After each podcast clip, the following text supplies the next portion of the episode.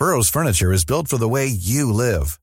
From ensuring easy assembly and disassembly to honoring highly requested new colors for their award-winning seating, they always have their customers in mind. Their modular seating is made out of durable materials to last and grow with you. And with Burrow, you always get fast, free shipping. Get up to 60% off during Burrow's Memorial Day sale at burrow.com slash ACAST. That's burrow.com slash ACAST. burrow.com slash ACAST. Wow. Nice. Yeah. What you're hearing are the sounds of people everywhere putting on Bombas socks, underwear, and t-shirts made from absurdly soft materials that feel like plush clouds. Yeah, that plush. And the best part? For every item you purchase, Bombas donates another to someone facing homelessness. Bombas. Big comfort for everyone. Go to bombas.com slash ACAST and use code ACAST for 20% off your first purchase. That's bombas.com slash ACAST. Code ACAST. Mom deserves the best, and there's no better place to shop for Mother's Day than Whole Foods Market. They're your destination for unbeatable savings, from premium gifts to show-stopping flowers and irresistible desserts. Start by saving 33% with Prime on all body care and candles. Then get a 15-stem bunch of tulips for just $9.99 each with Prime. Round out Mom's menu with festive rosé, irresistible berry chantilly cake, and more special treats. Come celebrate Mother's Day at Whole Foods Market. Welcome, everybody, to another edition of the Sportster Show. My name is Jim Parsons. I'm here with the Sportster.com. Uh, this is episode 15. We're going to be doing a recap of Monday Night Raw. We're going to talk about AEW Fyter Fest Week 2. We've got Norman with us. He's going to join us in a couple seconds here. Uh, I just want to say, prior to you listening to this podcast, I recorded from a separate microphone due to some technical difficulties. So uh, I sound a little bit like I'm in a tunnel. So I appreciate you bearing with us during the show and uh, understanding that this will probably be a one off and we'll see how it goes from here on in. But enjoy the show. Uh, we're going to be talking Raw, we're going to be talking AEW Fyter Fest 2, and uh, have a lot of fun.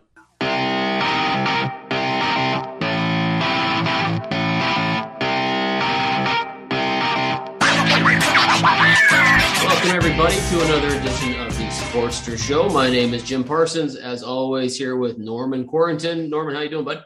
Hey, man, I'm doing well. How are you? Good. Uh, we struggled a little bit to come up with a topic for this week. We thought about some news items. We thought about you know some other. It's been a little slow in terms of like really developing stories, really big news items. So you know what we're going to do? We're just going to cover uh, Raw and AEW because there's plenty to talk about from both of those shows. So we'll do a recap this week. We'll kind of talk our winners and losers from Monday Night Raw. We'll talk our winners and losers from AEW Fyter Fest Week Two, and uh, see what each other thinks about the show. Does that sound good to you? Sounds good to me, man. All right. Well, let's start with Monday Night Raw. Um, this Monday, they kind of had um, a lot of matches. Logan Paul's return, Kevin Owens' return um, setting up SummerSlam for the most part, but we're still a good week and change away as we record this. It is now Wednesday. So when most people hear this, maybe it'll be Thursday. So we're just over a week away from SummerSlam.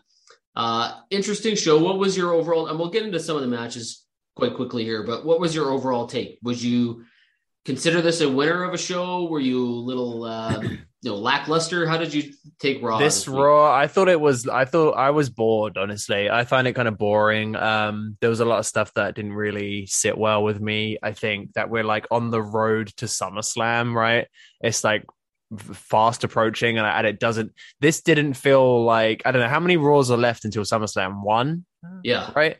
This Yeah. didn't feel like the second to last Raw before SummerSlam. Right. It just it was yeah it was just weird. There was also like two um two there was like a disqualification and a count out finish immediately after like the, following match. There was like a comedy match. Uh yeah it was just all over the place. Uh, there was there was some good stuff which we'll get to but yeah overall i was just kind of bored and thought it was a little bit all over the place. To me, I think this screams of just how maybe lackluster the actual pay per view is going to be.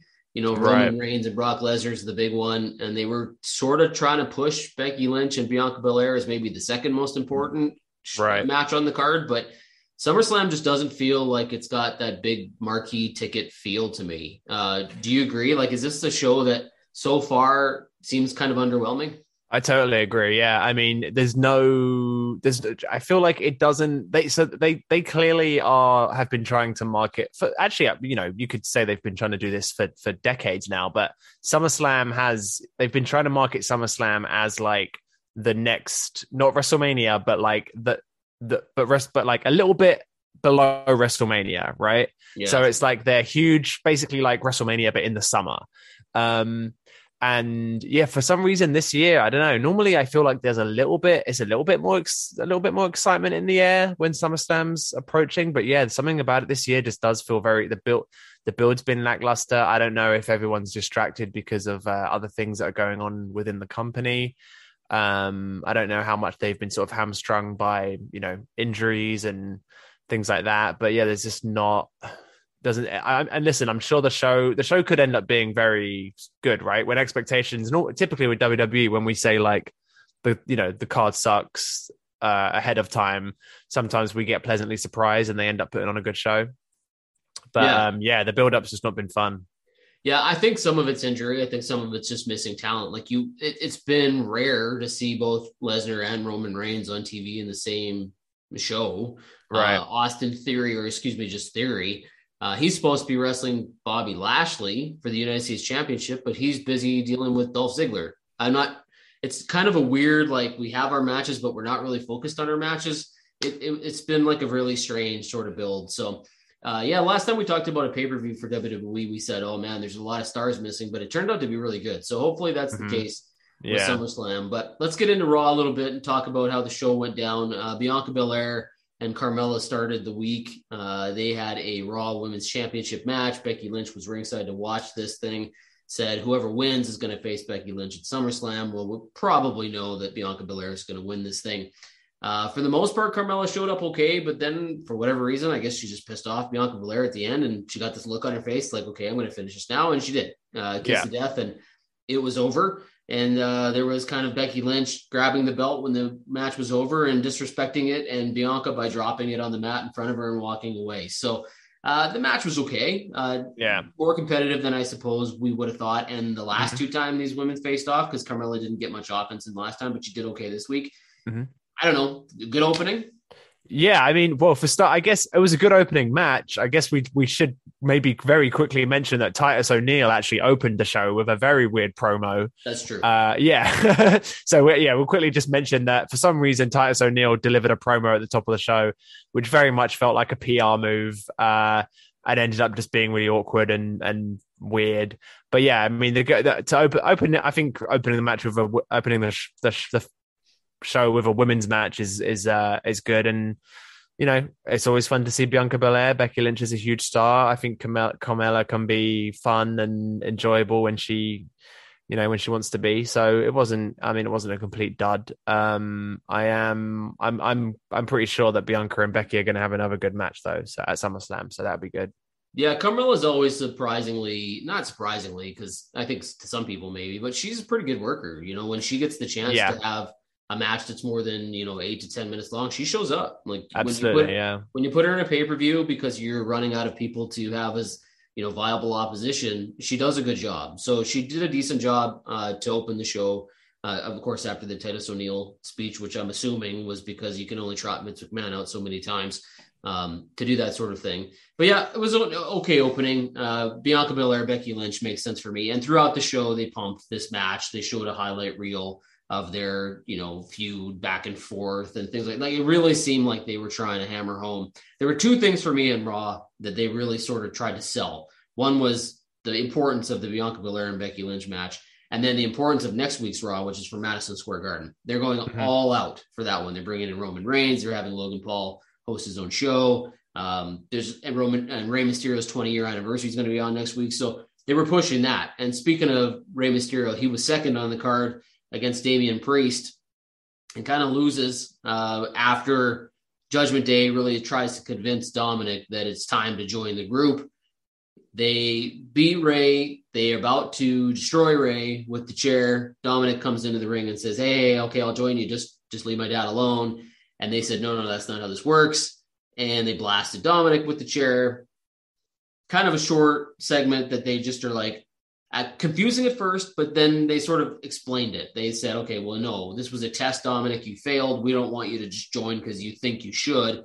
We want you to want to join. You should have blasted your dad with the chair, not made us do it.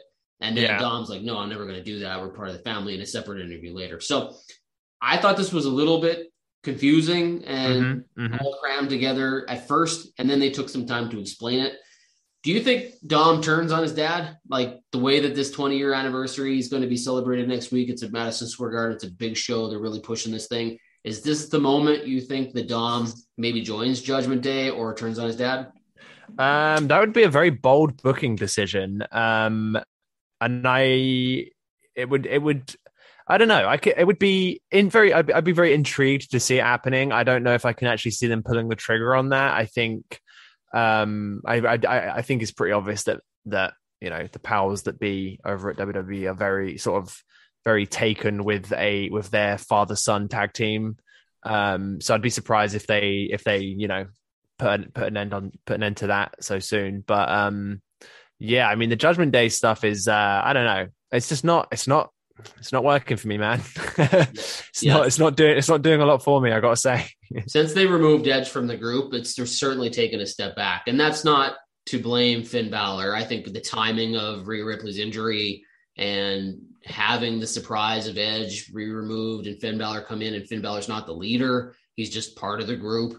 Uh, they seem to be an afterthought on the show, and they want people like Dom, who doesn't really make sense for that group. The- Mhm. Identity is lost to me now, right? Yeah, when you had Edge, Edge running that group, you knew what it was. Mhm. Now that Finn Balor's in it and Edge is gone, and they're pitching for guys like Dom, I don't know what they are anymore. And that that I think to me is the the big piece that's missing. Um, we'll see if they add if Dom does go into that group, and I think the stage is set, you know, with the 20 year celebration. But you could be right; it might not happen. It just seems like an odd fit. Why would you want Dom in that group? Yeah, right? exactly right. Yeah, I can think of um, you know, at least thirty other wrestlers that would be a better fit for Yeah. your group. But you know, yeah, Yeah. All right. Well, we're moving on. We're going to Ezekiel versus Seth Rollins. For whatever reason, um, Seth Rollins, after attacking Riddle, Ezekiel f- finds that quite offensive. So he approaches Mm. Seth Rollins in the back and says, Hey, what are you doing? And then challenges Seth Rollins. Now, I don't know if this match was previously scheduled, uh, but it just seemed to be impromptu. Like Ezekiel's now all of a sudden buddies with Riddle, who, by the way, this week, Kevin Owens sort of just dropped the whole I'm over the Ezekiel thing, which didn't make any sense to me at all. There was no close to this. They- They've been going at each other for got to be what, close to two months now. And Right. Kevin Owens just does a KO show and he's like totally fine with it, doesn't really Mhm. care too much. Um, the match was good. I thought they had to put on a good match. Seth Rollins picks up another important win here heading into SummerSlam against Riddle, and I think that matters. But I didn't quite understand Kevin Owens just having really nothing to do. He's been gone for weeks, and he comes back to a KO show, seems to not care about Ezekiel anymore, which makes no sense to me. yeah, And then you've got, um, you know, just really nothing going on here for two segments in a row. Sort of just seemed like filler. yeah, definitely. I totally agree, filler. And then yeah, you're right. Like I think we might have even talked about this a few weeks ago on the podcast when we were talking about the Ezekiel Elias Kevin Owens thing, and I think we may have even mentioned that like we you know they might have actually booked themselves into a corner with regards to how they were going to end this thing. And it turns out they're just not going to end it. They're just going to you know just going to ignore it. And and now Kevin Owens just suddenly doesn't care anymore or or whatever. So yeah there definitely wasn't a satisfying conclusion to that that angle that was actually like pretty enjoyable. So that's disappointing. Um yeah I guess Rollins needs a win before SummerSlam so yeah this was I mean filler but I guess serviceable Yeah, it's it's unfortunate that they couldn't find a better use for Kevin Owens. I understand that they didn't know that he was maybe going to be out, and they probably were going to finish this thing off somehow, and then going out of commission for a few weeks and coming back. And but I mean, you got to find something, right? Like, why not have it pay off and just have these two wrestle at SummerSlam or something? And maybe they'll still do that, but it doesn't seem like it based on Monday's interview. So unfortunate when you have a guy like Kevin Owens coming back and you can really make take advantage of the fact that he's returning, and then you just ignore it. But Hmm.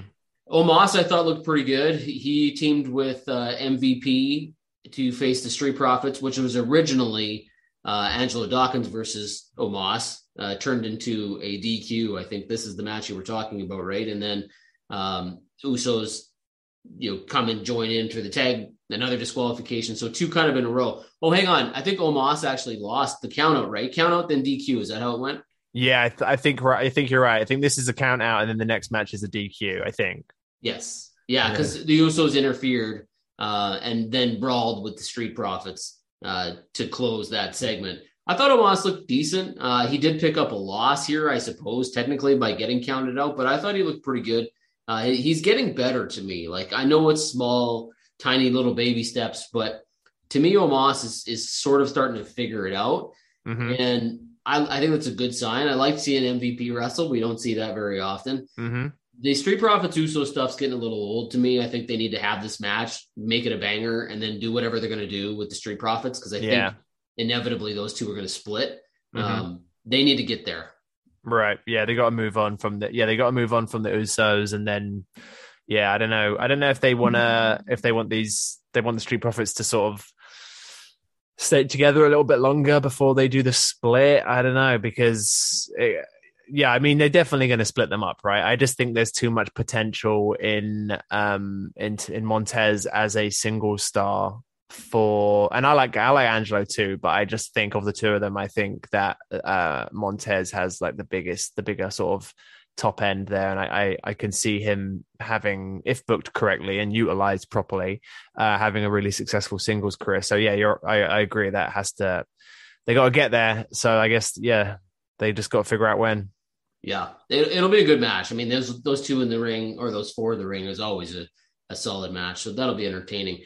Mhm. Uh, AJ Styles fights Theory uh, coming up next. I thought this was a good match. Dolph Ziggler's at ringside again. We don't know why. We don't know technically if he's a babyface. We think he is. And I saw somebody joke that, well, he's shaved, so he's a babyface. Um, but he's there and super kicks Theory. Uh, Theory gets counted out. So another count out. So now we've got a count out, DQ, and count out, three matches in a row. Um, what's the story with Ziggler? Why why do you think WWE has gone this direction? I mean, they're supposed to Hmm. be pushing this idea that Theory is going to defend or try to take the United States Championship away from Lashley while holding the Money in the Bank briefcase. Mhm. Now all of a sudden Ziggler's involved in this. Yeah. And I get that he could be the next opponent, maybe put over Theory in the process, but why do it now? Why do it two weeks before SummerSlam and not explain what's going on? Like, we don't even know why Ziggler is targeting Theory. Right. Yeah.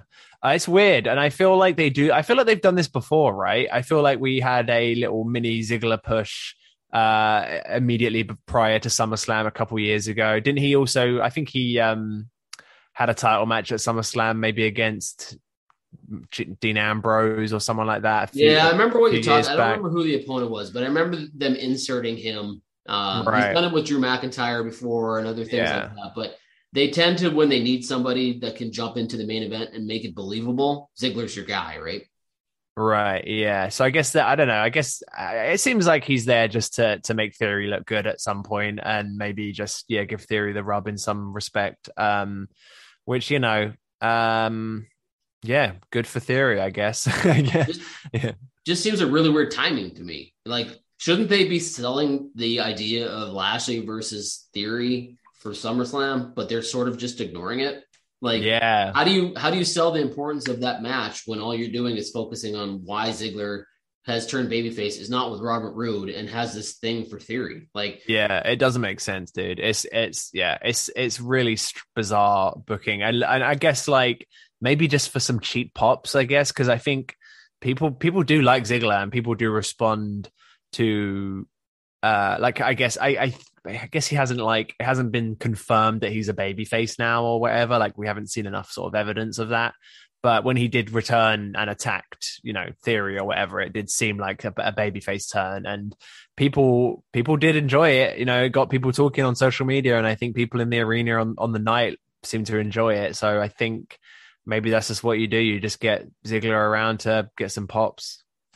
It'll be interesting to see if they describe or define or explain what's going on next week because they've got one more Raw before Yeah. SummerSlam. He's probably going to be on it. He's probably going to interfere with a match that Theory has, but we won't know why. Oh, he's going He- to cut a promo. Ziggler will cut a promo and say something like, you know, oh, I see a lot of myself in in in theory, you know, and and yeah, and then that that will be that will be as as good as it gets, maybe.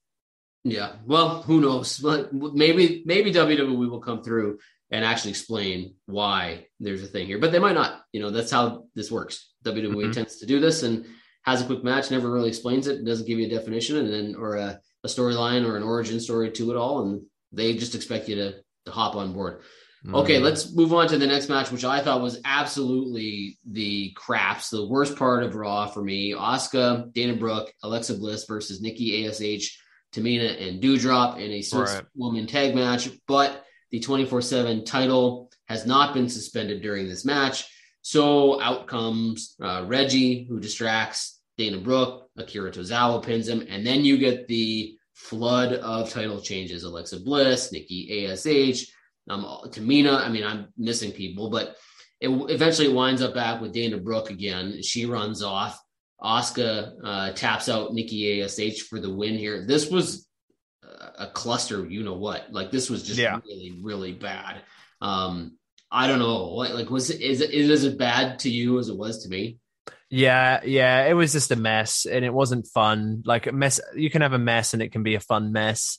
This wasn't really that. It was just stupid and I don't know, cramming cramming six women into onto the card just so, I don't know, just so you can say that you've you know, given them opportunities or whatever and then they have a 2 minute match and yeah, just hated it.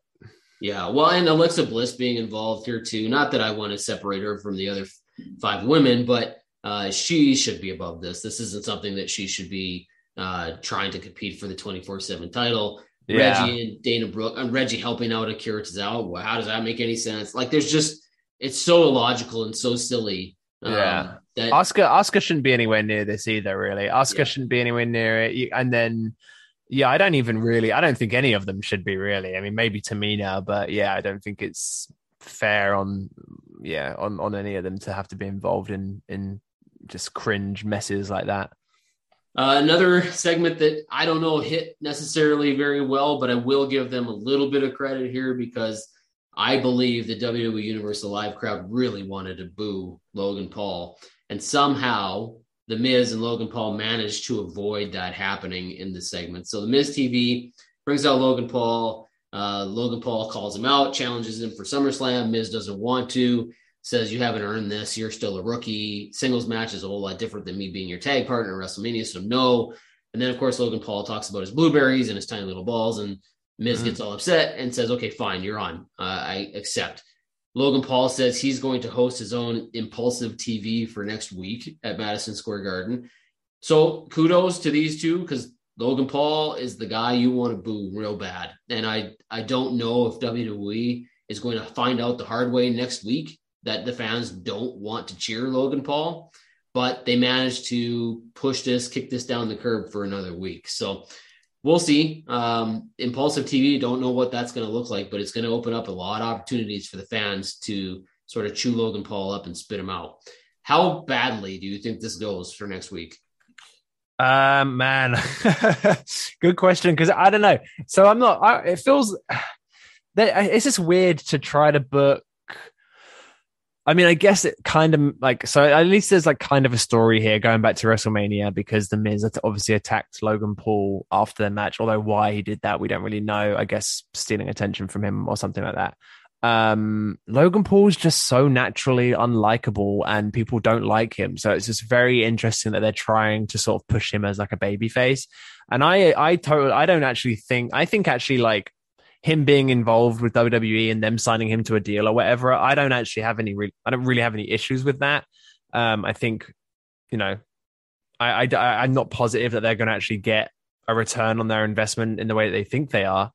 Um, but I can see why they've why they've done that. But yeah, just trying to make him like a, a white meat baby face. I don't know if it's going to fly, and it seems like, yeah, it seems like it's not gonna. Yeah, I'm I'm on board with you. I think that Logan Paul's a, a decent decision. I get the, Mhm. the appeal. He's a huge crossover star. He's got he claims, and maybe he's right, the most uh, popular podcast in the world. He's Mhm. got millions of subscribers. I mean, the guy brings in an audience, but like you said, he's naturally the guy you want to boo. And that may be just because of his past. Maybe it's because he's got a lot and people don't feel like he's working hard to get it. I don't know Mhm. what the story is, but uh, they do want to boo him. So why not give the fans what they did it with Lacey Evans? Give the fans what they want. Let them boo the crap out of them, right? Mhm. Yeah. Um, and this closed the show. So it was an interesting way to close Raw. I, I think it was a risk because if it doesn't go the way they wanted it to go and is sort of teetering on maybe, you know, not panning out like they're hoping, I thought it was an interesting way to close the show. Overall, um, if you had to rate the show out of five, what would you give it? Out of five, probably like a 1.5. Maybe a one or two if I'm being generous. But yeah, I didn't, I I, didn't like it. I was kinder than you when I did my live show on Facebook after Raw. I had given it a three. Uh, I called it very average, um, not great, not anything. The 24 7 stuff was the worst part. Nothing else was terrible. This nothing was good. You know, it wasn't like anything on it was just wonderful. And you're like, oh, that's memorable. Uh, It was a very forgettable Raw, considering that they're trying to go to SummerSlam. And I thought, you know, not great. All right, let's move on to AEW's Fyter Fest Week Two, which, as we do this podcast right now has ended a couple hours ago. Uh, I thought this was a much better show than Raw. There was Mhm. a lot of good in ring action, a couple things that I wasn't totally on board with, but Yeah. the card was set up to be the barbed wire everywhere match between Eddie Kingston and Chris Jericho. Uh, there was a match with Jon Moxley and Wheeler, U- Wheeler Yuta versus the Best Friends. Um, Christian Cage and Luchasaurus had a, a thing. The opening match, though, Darby Allin and Brody King, I thought that might have been the best part of the entire show. Um, Darby Allin took a beating here. This Yeah. was Brody King just chopping him all around the arena, throwing him like crazy to the point where I got uncomfortable. Yeah. You know, like that, especially the finisher pile driver where he kind of had him up and Mm-hmm. then dropped him in like a, I don't know what it was, like a razor's edge into a pile driver. Geez, that's just, it, that's iffy to me. Like, that, yeah. that just seems so risky. Yeah. I know Darby Allin doesn't seem to care, but man, oh man, if that goes wrong even by an inch, that's There were there were quite a few pile drivers on this show, and you don't realize how because we don't see them in WWE WWE these days, really. Um, when you see them in AEW, that it's shocking, right? And there because there was a there's a, there was another match a little bit later where there was actually two the the best friends match. There was two power drivers like r- one after the other, and I winced, man. I winced like Yep. they they pulled it off and and and yeah i'm i'm and i'm glad that they did and it but yeah man it's just weird to see power drivers still um but yeah this match this opening match it was great i enjoyed it darby like what you were saying about darby he he has this like bizarre sort of talent where he always looks when he's taking like a big bump it looks like he's about to get seriously seriously hurt until the last millisecond and then he just turns whatever appendage or body part looks like it's about to get hurt into like the proper position right? And then manages to avoid a serious injury. He's just like made of rubber or something. But yeah there was a few bumps in this match where i thought you know if he if he hadn't have sort of changed position at the very last millisecond he would probably be in a wheelchair but yeah fun stuff fun Yeah. stuff there was there was that one move where Brody King grabs him by the belt and just flings him around into the ropes. hmm And I thought, man, that's reckless. I mean, maybe they know and maybe they're expecting it, but I just thought, holy moly, that could go wrong.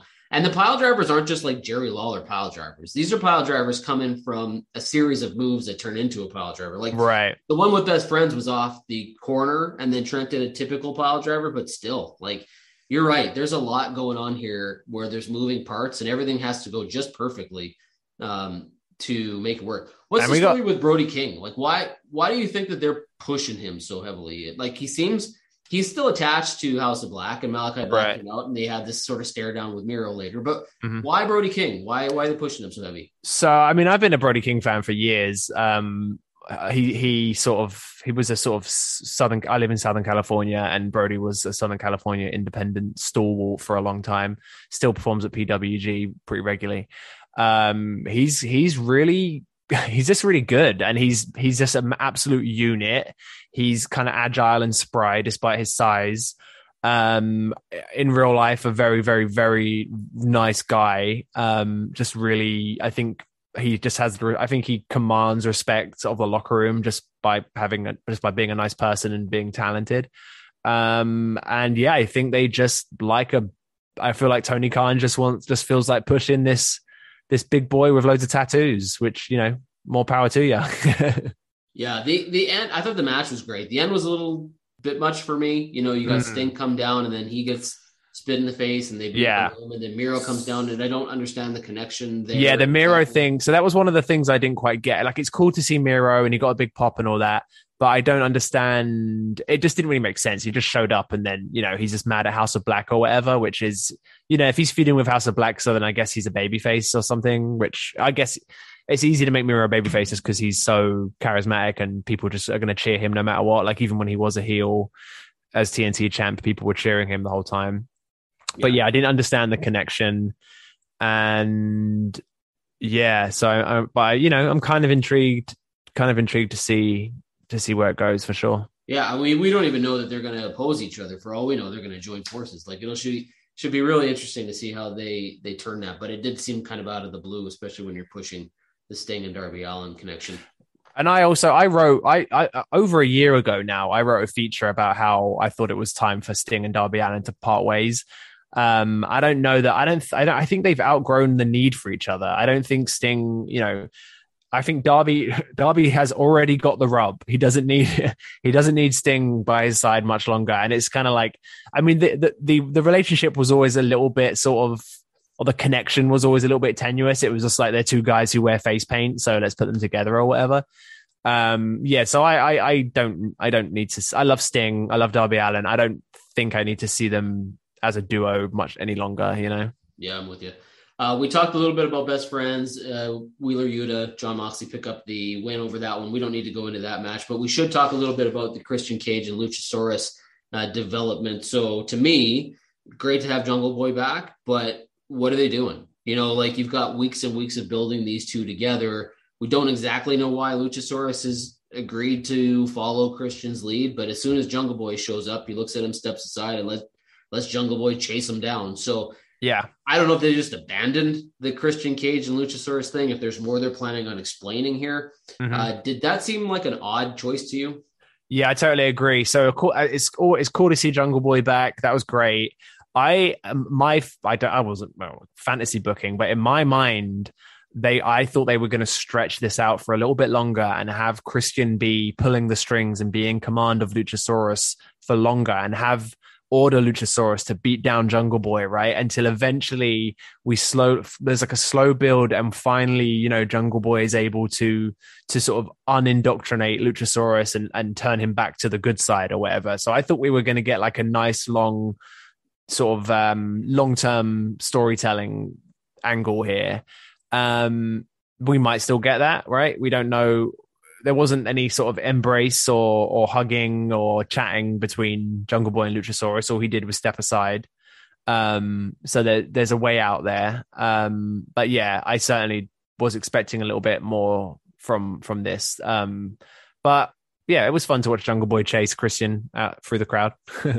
Okay, uh, we'll keep moving. We're running a little low on time here, both, so we'll fly through until we get to this last match here. But uh, Cole Karter faces for the FTW champion against uh, Ricky Starks. Cole Karter, people don't know, is kind of the guy that was in NXT just recently and was swimming with the fishes. They made reference to it. He was booted for failing a wellness test, I think is what happened. Uh, quickly, 30 seconds. What did you think of Cole Karter's appearance in AEW?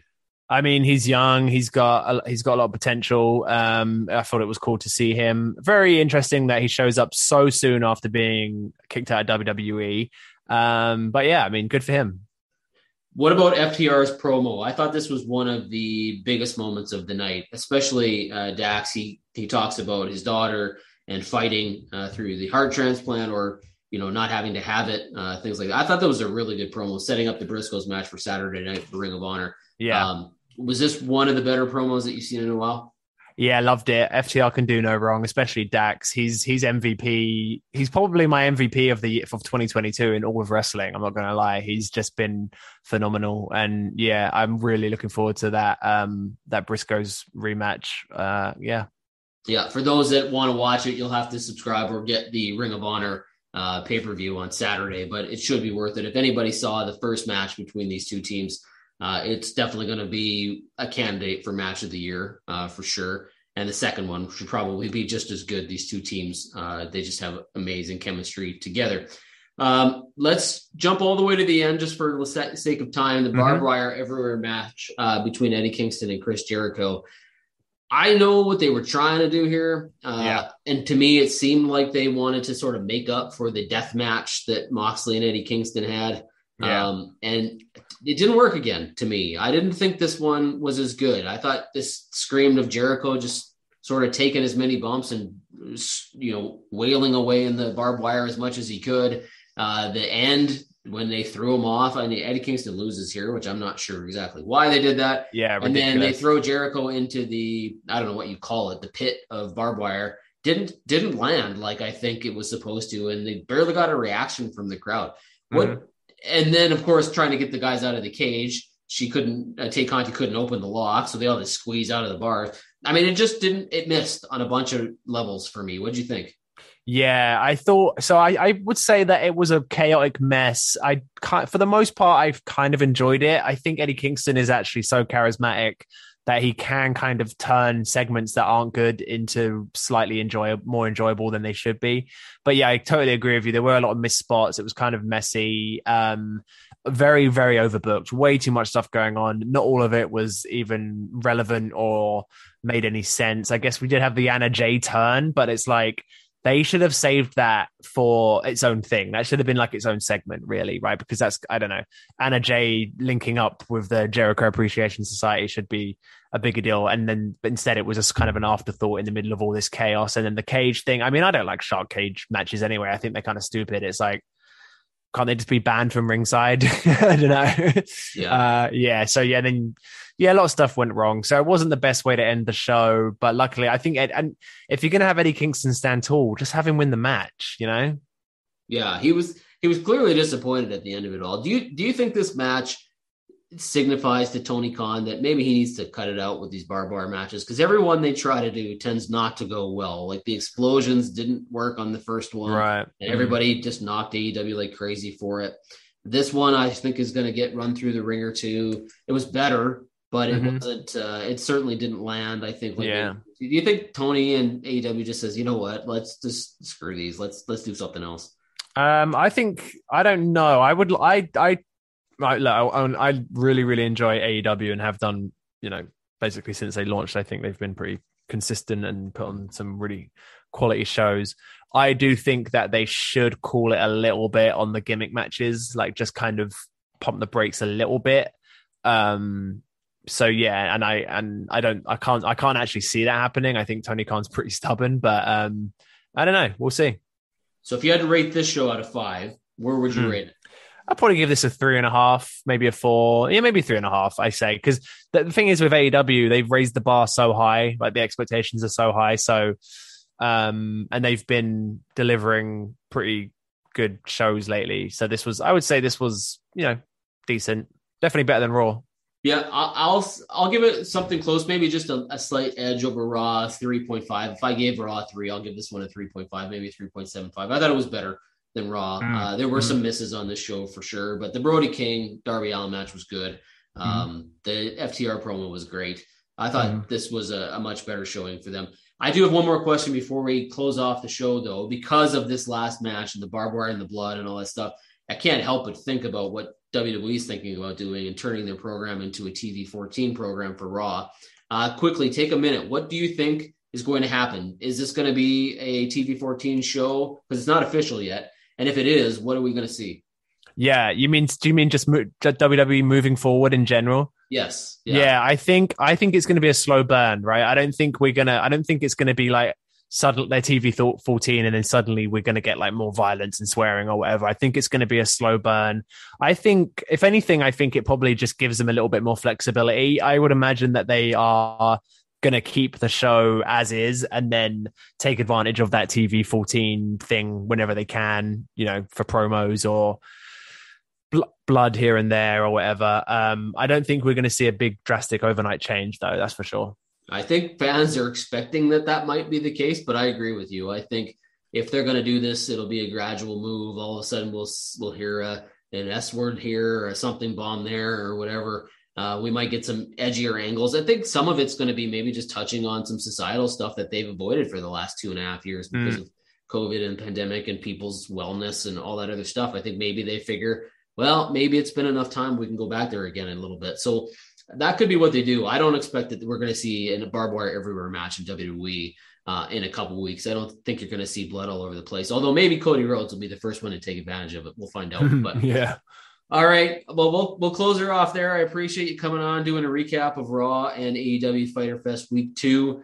Um, no worries. For everybody else, we appreciate you listening. Download, subscribe, uh, give us a five star rating on Apple Podcasts. Go to thesportster.com, check out all the winners and losers for both shows, and uh, we'll talk to you guys next week. I'll be on vacation, but I'm going to make some time just to uh, make sure we have another show. Norm, thanks again. Thanks, man. Talk to you soon. See ya.